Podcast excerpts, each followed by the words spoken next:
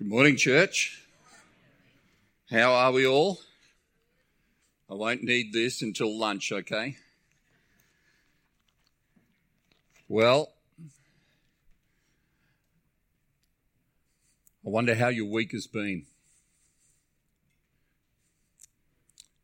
I wonder how your Wednesday was. If, if I was to ask you, what is your passion? What would you say?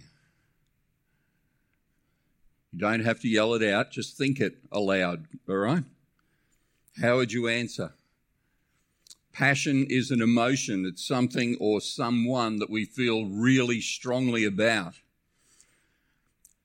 And for me, my experience, and maybe for you as well, uh, you've been passionate about a lot of different things over your lifetime. I see a lot of people passionate about sport. And now, time for my confession. These are pretty rare. Uh, there's been a sale on them this week. This one's not for sale. It's got Jonathan Thurston's signature on it. And uh, so it's from a bygone era, okay? That we will leave there. Advertisers will thank me later. This one. Anybody identify this one? Yep. There's a constant sale on these.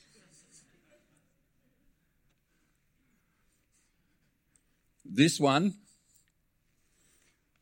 you have to bid for. Okay? This one uh, comes with a lot of sacrifice, and uh, they're not so rare. They, you can buy these regularly. I'll leave that there.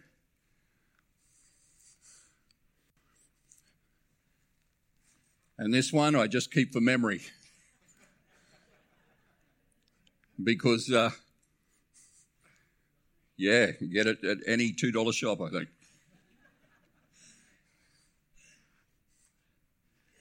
And the bag, I'm sad to say, I was using this two days ago at Coles at the self serve, and somebody walked straight up to me and said, Go Cowboys!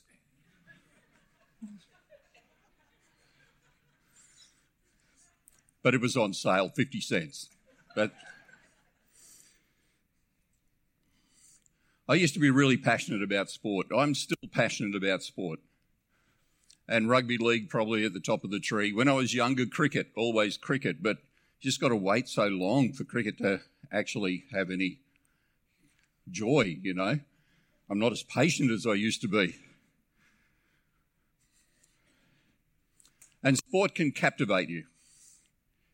It can get the, uh, you know, the lonely spots of your heart, and it can get every other spot of your heart if you let it. I used to be so passionate about whether the Broncos would ever lose. I'm old enough to remember that. Now it's more about just kind of chilling out and in, enjoying the, uh, the skill. And I do like putting on a jersey when I go because it makes me feel like I'm part of the team, part of what's going on to push the team across the line help them with the uh, winning try or kick that golden point goal that we often see. I'm also passionate about my family. You know, I love my wife, Tracy. Love her dearly. 39.88 years of marriage. I think 18th of July, I can say 40. I love Trace. I never expected to love my kids the way that I do. I think it's interesting that you enter marriage knowing that you've made a decision.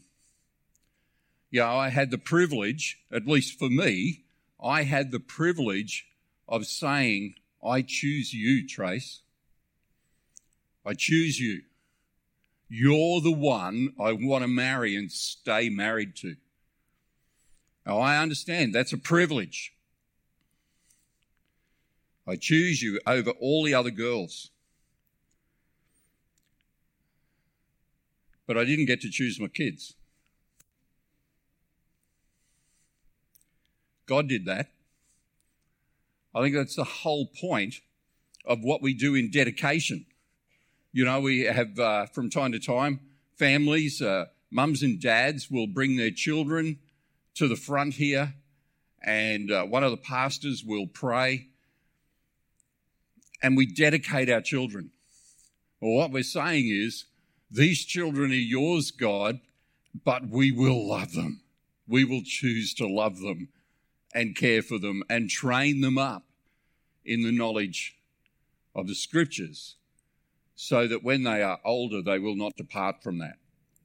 You, you know that thing we do called a dedication? I didn't get to choose my kids. God chose them. But then we have this love for them. It's amazing how wrapped up and passionate I have become about my children. I love how some of you are passionate about your grandkids. Just start a conversation with some of our older folk and ask, How are the grandkids? And you need to have brought a packed lunch. That's going to be a story, right? It's true. We get enveloped, and that's such a good thing. And we're passionate about the things we love and want to engage with. Sometimes our passions are for less noble things. And if I'm not careful, I can get obsessed over things that I think that I need. I've been frustrated with the vacuum cleaner. So uh, one of those fixed handle uh, Dyson things. I like the one that you pull around, right? I've, used one of those old ones before. This thing, you've kind of you've got to go this way and only follow it this way, and then kind of move it over and follow it back this way. It's heavy and it's hard. So I've been looking for a smaller battery vac. I bought one actually, the truth. But before that, I got to select from 500 different types of stick vacs that appear on your phone. You know the feeling. You search for one thing and then you are inundated with choice. Pop ups everywhere. And it seems to be linked to your different devices. The simplest things can become an obsession. But that isn't passion. That's not passion. Passion drives what you do and who you are. So, what about God? Would you say that you're passionate for God? Psalm 42, if you have your Bible with you, talks about passion. Psalm 42 and verses 1 and 2 read, As the deer pants for streams of water, so my soul pants for you, my God. My soul thirsts for God, for the living God. When can I go and meet with God? Many of us have sung this as a worship song. It was uh, very much used and appreciated, a regular part of our worship sets a few years ago, as the deer pants for the water, right? It's a passage that we are pretty familiar with. Most of you recognized it immediately when I put it up on the screen, mainly because of the song. And I think most of us know that the song was based in Scripture. It speaks of longing for God as a deer longs for water. It uh, gives us that parallel thought that when we are thirsty, we know we need to drink. It says, I thirst for you, God.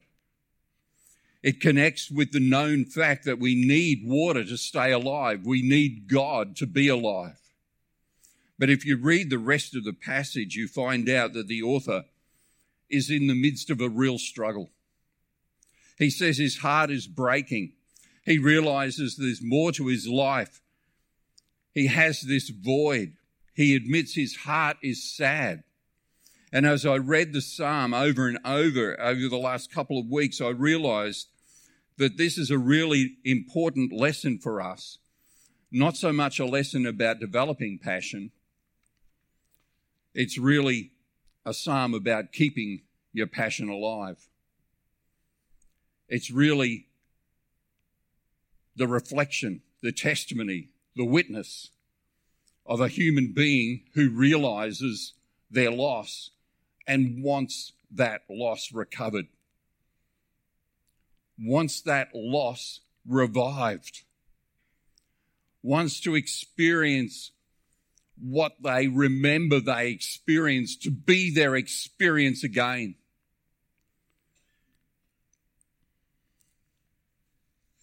And I think in the context, it's about keeping your passion alive when it doesn't go according to plan. How do we keep our passions alive when things don't go according to plan? Because I think if we're not careful, we can lose our passion for God. We can let it slip. People struggled with this for a long time. So I want to take you to Revelation. In chapter 2, God has this warning for the church at Ephesus about this.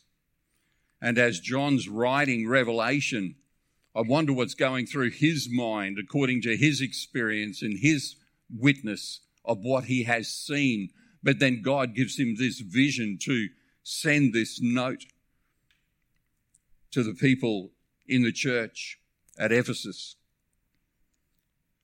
God says, I know all the things you do, all that you do. I've seen your hard work and your patient endurance. I know you don't tolerate evil people. You've examined the claims of those who say they are apostles but are not you have discovered that they are liars. You have patiently suffered for me without quitting. But I have this complaint against you. You don't love me or each other as you did at first. Look how far you have fallen. Turn back to me and do the works you did at first. Sometimes it's our effort that grabs all our energy it saps us dry. And we do, and we do, and we do, and then we find something else to do. Does that sound familiar? We just keep pressing on, and maybe we lose something. We're like an engine going up a hill. We're chugging along. We're, we're chugging. I think I can. I think I can. I know I will. I know I will. And we're chugging and we're chugging and slowly getting slower and slower until maybe the engine reaches its limit and it starts running back downhill. That train is going uphill. It's going uphill and it's pulling the caboose. And slowly it loses its energy. And we just start to break down. Do you remember from Luke 10 when Mary and Martha were hosting Jesus? Mary was busy making preparations. And a picture for me in the kitchen at that time is uh, Martha just making it happen, getting things done, going hard to make all the preparations for Jesus to be honored and cared for with good food and hospitality. And I ask you, it's not so bad, right? It seems like she's doing a good thing. And Mary was just sitting listening to Jesus. And Martha got pretty annoyed, jealous even, and she finally complained. And do you remember what Jesus says? In Luke chapter 10, 41, the Lord said to her, My dear Martha, you are worried and upset over all these details. There is only one thing worth being concerned about. Mary has discovered it and it will not be taken away from her. I believe the takeaway is that Jesus prefers our personal attention. Do you see that? You agree? Our heart and focus is to be on Jesus. Even in comparison to the important area of serving and making things happen, which, wow, we all need in our life. So, how do we renew our passion? Well, I would say we need to understand that passion comes from relationship. The closer you, closer you get to something or someone, the more passionate you become about that person. I want us to look back at Psalm 42 and take a deeper look at the context. So here's, uh, here's the first four verses. As the deer pants for streams of water, so my soul pants for you, my God. My soul thirsts for God, for the living God. When can I go and meet with God? My tears have been my food day and night, while people say to me all day long, Where is your God? These things I remember as I pour out my soul, how I used to go to the house of God under the protection of the Mighty One with shouts of joy and praise among the festive throng. The psalmist is longing to return to the praise and the recognition and the protection of his holy God. The joy he once knew. He's pouring out his soul. He knows he needs to change his lifestyle his priorities. His devotion needs to be reset back onto God to get back to his first love and his joy. And this is the lesson that screams to us from Psalm 42. We need to get back to the place where we thirst for him, where we long for him, not for what we want him to do for us, not for what we want to get from him, but where we are able to recognize how great and how mighty and how powerful and how forgiving and loving that our God is for his people. Where we recognize what he has already done. We need to get back to that place where we understand that nothing else is going to fill us up. That we get consumed with our doing and we've forgotten how to be in rich relationship with the Father. Nothing else can quench our thirst. Nothing else matters. We really should know we need Jesus. And I stated before, and I'll say it again, I'd love to know what was going on for John when the revelation of the book of Revelation came to him. And as he wrote those words, what was he thinking and feeling himself? Because he walked and talked with the person of Jesus, saw him ascend, looked after Mary, Jesus' mother, and now was in a cave, in uh, forced detention, if you like. But within that cave, he saw the glory of God.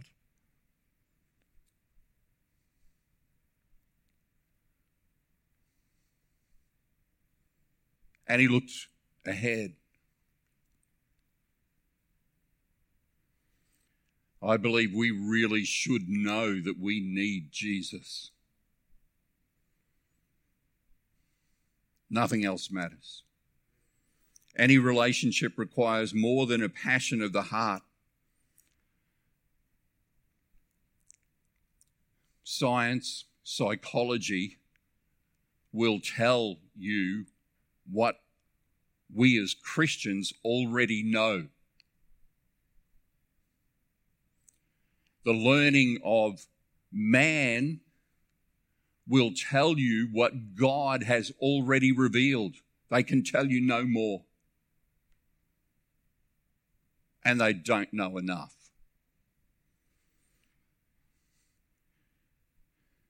But a strong relationship requires a passion of the mind just as much as a passion of the heart. A strong relationship does need a cognitive and rational commitment to consider the other person important. The depth of the relationship is linked to the level of cognitive reasoning to want to develop that relationship. Is this making sense to you? Knowing the character of someone brings a relationship to life, gives it passion, and ignites the fire that continues to burn. You know, in a good marriage, a man and a woman will continue to build on the passion of the heart by learning more and more about each other as the months and the years go by. You might have heard uh, regularly people saying, uh, not so much the gushy, I'm more in love than I've ever been after 30 years or whatever. We may not hear that so often, but you will say, We have a wonderful relationship. Have you heard that one? We get on so well. It's so good because they grow closer as they grow older. Look at the older couple that have been married for a very long time. They have their issues, but it probably isn't about their relationship confidence. By experiencing life together, holding each other up, and providing comfort when difficulties come, we become strong when the other is weak. They complement each other. And there's a very real display that their relationship is tight. It's been growing and growing. They trust each other and know that the other will always be there for them. And I recognize that that's not everybody's experience, but when you see it, you go, that's cool.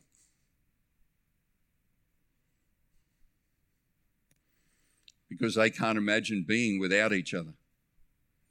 And the passion of the heart that the relationship began with remains, and the passion of the mind strengthens it. Our relationship with God is a lot like that. The amazing truth of the gospel message of forgiveness and reconciliation with God, our Creator, ignites a passion for God in the heart of the believer.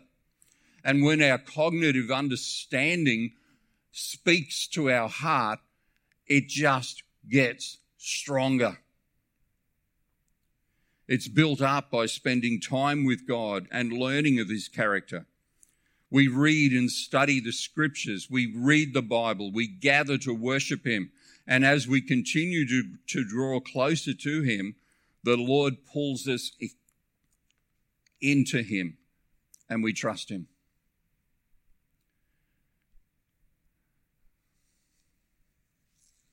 And what was recognized for Ephesus is it's become too manufactured, too normal, too comfortable, too much pendulum swinging to me and what suits me. Instead of being strong and centered on the gospel and the person of Jesus Christ in Ephesus. May it not be for Northreach.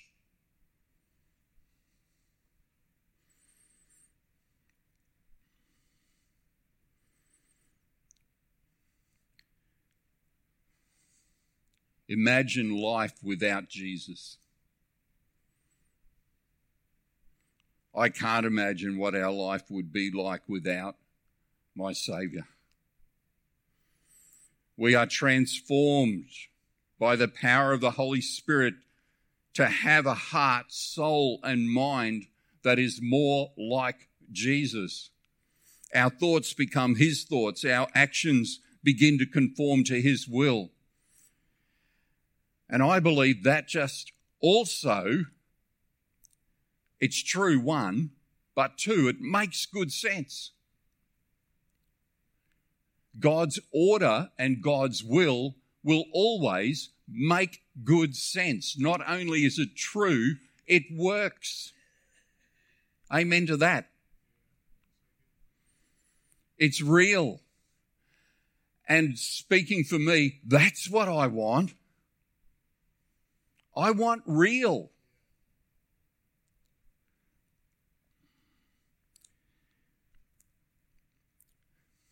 But we also always know that this is true. If a relationship is neglected, let's say if a marriage is neglected, if a husband and wife develop completely separate lives, not spending time together, neglecting to nourish their partnership, the passion fades over time. A relationship can die if the passion is not continually stoked and to renew a relationship that's been damaged by the stuff of life, the disappointment, the hurt, the embarrassment. We need to put some work in. I've uh, done a lot of pre marriage counselling over the years. And uh, amongst it, you know, a, a bookload of stuff that we get to share I highlight one thing, two things. God, God, God is Yahweh. God is first. God is love, right? Everything we know about love comes from God. So that's the first thing I highlight. Second thing, get yourselves out of the normal and go and do something that you really enjoy together regularly.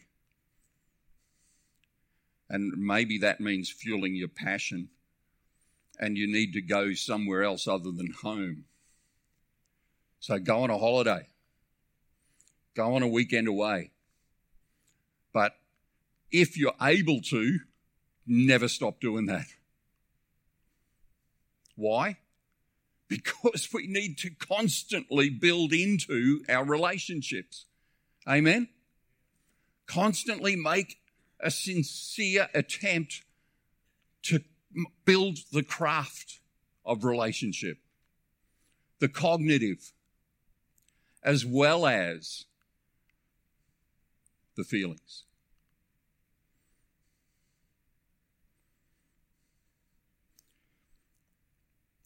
And an effort needs to be made, if it needs to be made, to get things back on track. Requires a rededication to the one you love a commitment to love, even when the emotion of love isn't there. You have the cognitive commitment. And I just want to say, God teaches us everything about love, and we need to invest in our love. So let's pick on number one.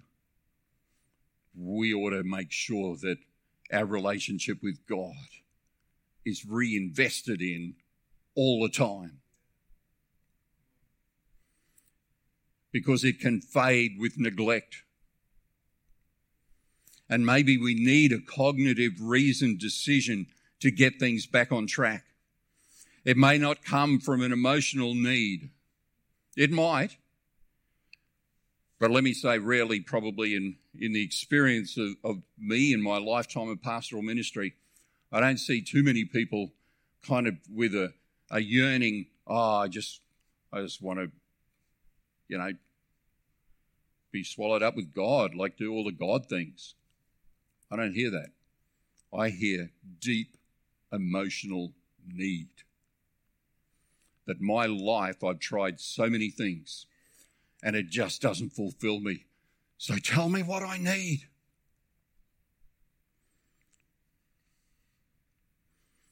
We need a decision to come back to God. In the song Amazing Grace, we hear how precious did that grace appear the hour I first believed. You remember the lyric? We need to remember God's love and grace never fades. God's love for us never fades. In 2 Timothy chapter 2:13. Oh, I love the scriptures. Listen to this. Paul writes, "If we are faithless, he will remain faithful, for he cannot disown himself." Isn't that beautiful? God's faithfulness is a part of his unchanging character. God has always been passionate about us. We may break a promise, but God will always keep his promises. If the passion of your love for God has faded, if the distractions and general stuff of life have robbed you of your passion, now's the time to renew your passion. Now is the time to rekindle the passion through spending time with the Lord God, your Savior. Maybe it starts with a decision in your brain and your heart will follow. Maybe it starts for you with the longing in your heart, like the psalmist in Psalm 42, and your brain will catch up with that. God has a passion for you. And how does any of this have anything to do with prayer? We're in 21 days of prayer. Well, let me mention it this way. Uh, here at Northreach, we've been trying to practice the ACTS acronym of prayer, ACTS, uh, adoration, confession, thankfulness, supplication. In adoration, our devotion for God will consume us if our heart and desire for God is real. True? So when we come, the first thing, when we come to prayer, the first thing on our minds is to adore, acclaim, give adoration to the Father, the Son, and the Holy Spirit.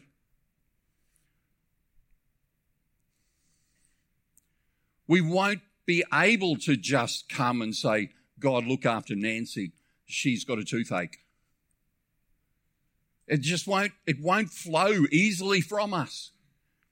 Because when we come to God in prayer, our genuine heart and passion and mind consumed with the person of God will say, God, you are sovereign in this world and in my life. I love you, Lord. You are my God. In you I trust.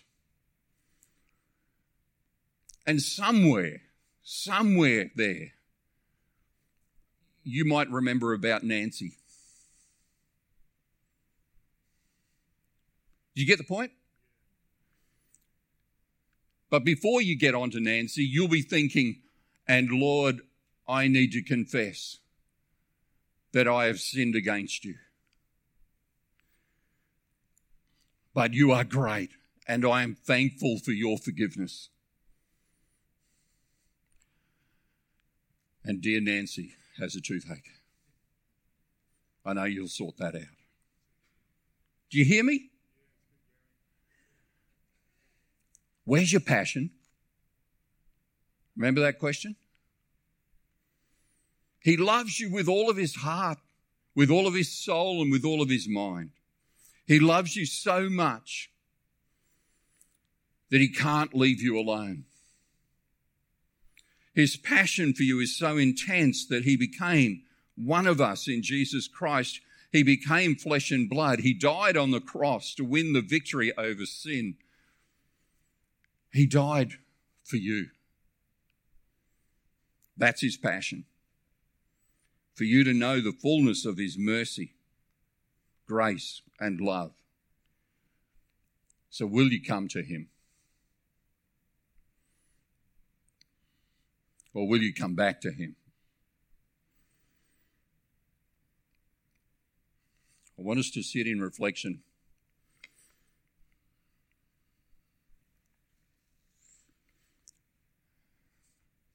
three, could call them questions, but they're three thoughts.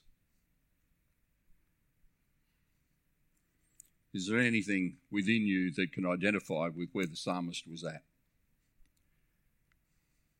in Psalm 42?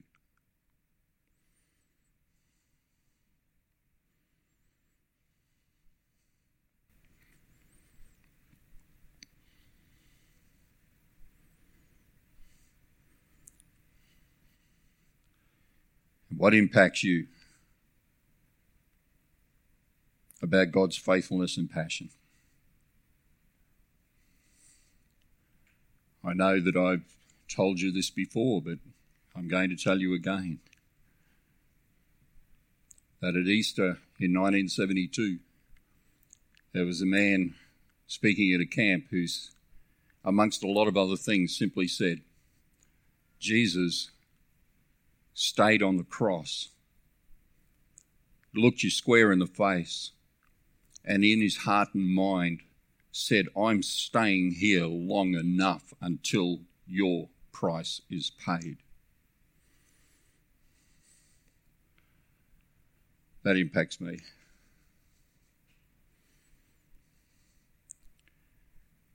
And we know in the gospel narrative account, Jesus eventually says, It is finished.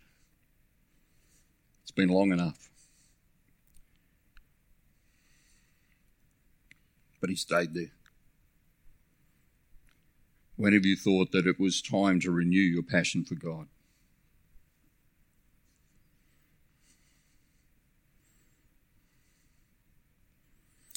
Can I ask you to stand for prayer?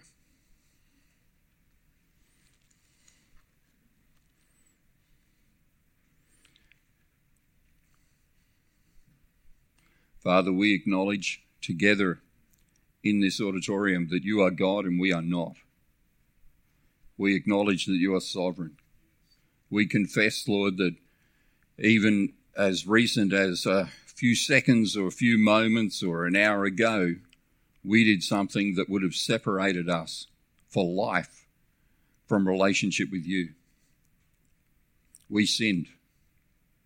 And Jesus, you paid the penalty for each of our sins, for our sin. And we are free if we believe and accept your gift of eternal life. Lord God, since the moment that many of us made that solemn declaration. We have allowed distractions